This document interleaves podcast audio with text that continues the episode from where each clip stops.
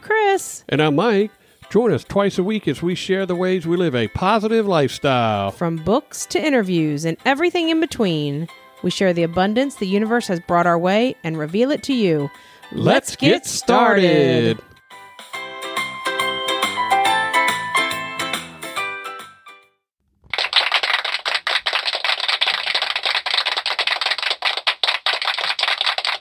All right, all right. This is season three, episode 114. We're glad you joined us again. And if you're here for the first time, welcome. This is our midweek pod flash. Yes, our midweek pod flash with our uh, new addition, which is Robert's joke of the day. Lay it on me, Quaid. Are you ready for this? I'm one? ready. I'm reading a book about the internal workings of an F 15 fighter bomber. Really? Yes, it went right over my head. But I'm bumped. Wow.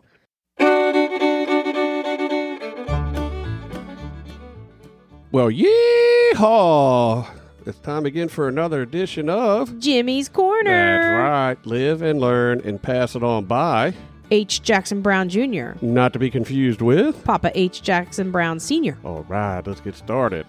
I've learned that love is the greatest investment. No matter whom you give it to, it returns great dividends. Aw. Age 67.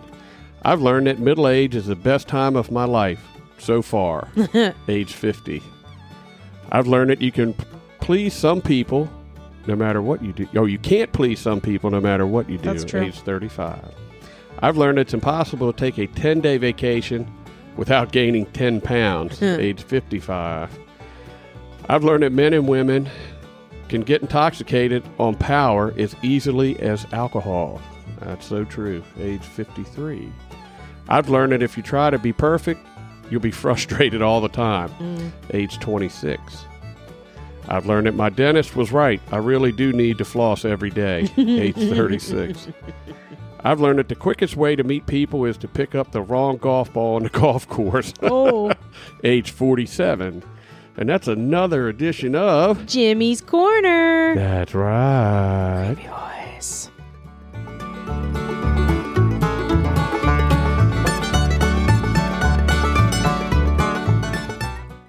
So that's another fine installment of Jimmy's Corner and. No. Oh, Jimmy's Corner. and Robert's Joke of the Day. Yes.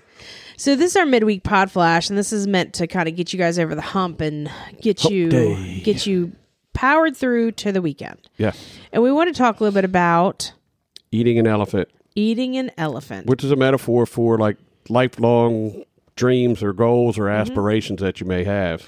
And well, it's about any sort of project, any sort of right goal, any sort of could be a difficulty that you're up against. Like for me, my elephant right now is cleaning the Finishing Christmas up the the, tree- Christmas tree, yeah. tree and and getting de-Christmasing.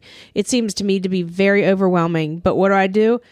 One ornament at a time, one Christmas decoration at a time, and instead of trying to think of the enormity of uh, the project or the task in front of you or the goal Right. one thing. One thing Do at a one time. thing today that's going to move you forward to tomorrow, to uh, to your goal, towards getting that project done. So if you're going to take a 5,000 mile journey, what's the quickest way to get started? That first step. Yep. And, you that's only not have such- to see the next ten feet in Right. front of you.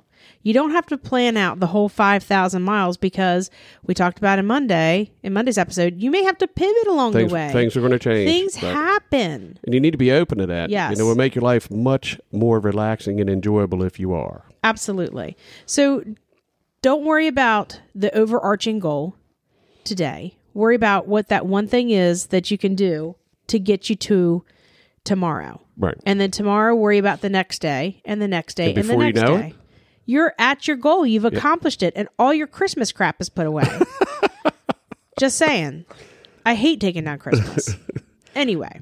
It's not as enjoyable as putting it up for No, sure. it definitely isn't. But it's all good. So um, make sure you check us out. Make sure you're doing the challenge. Think about your dream life. Yep. And how if you had unlimited passive income, what would that dream life look like? Yep. Dream it big, people. Let's do this. And then think about some ways that you could create some passive income so that you could maybe live that dream life. And let us know on Facebook. I mean, we're going to post what we're looking to do now. You know what that what we've just pivoted to. So Yep.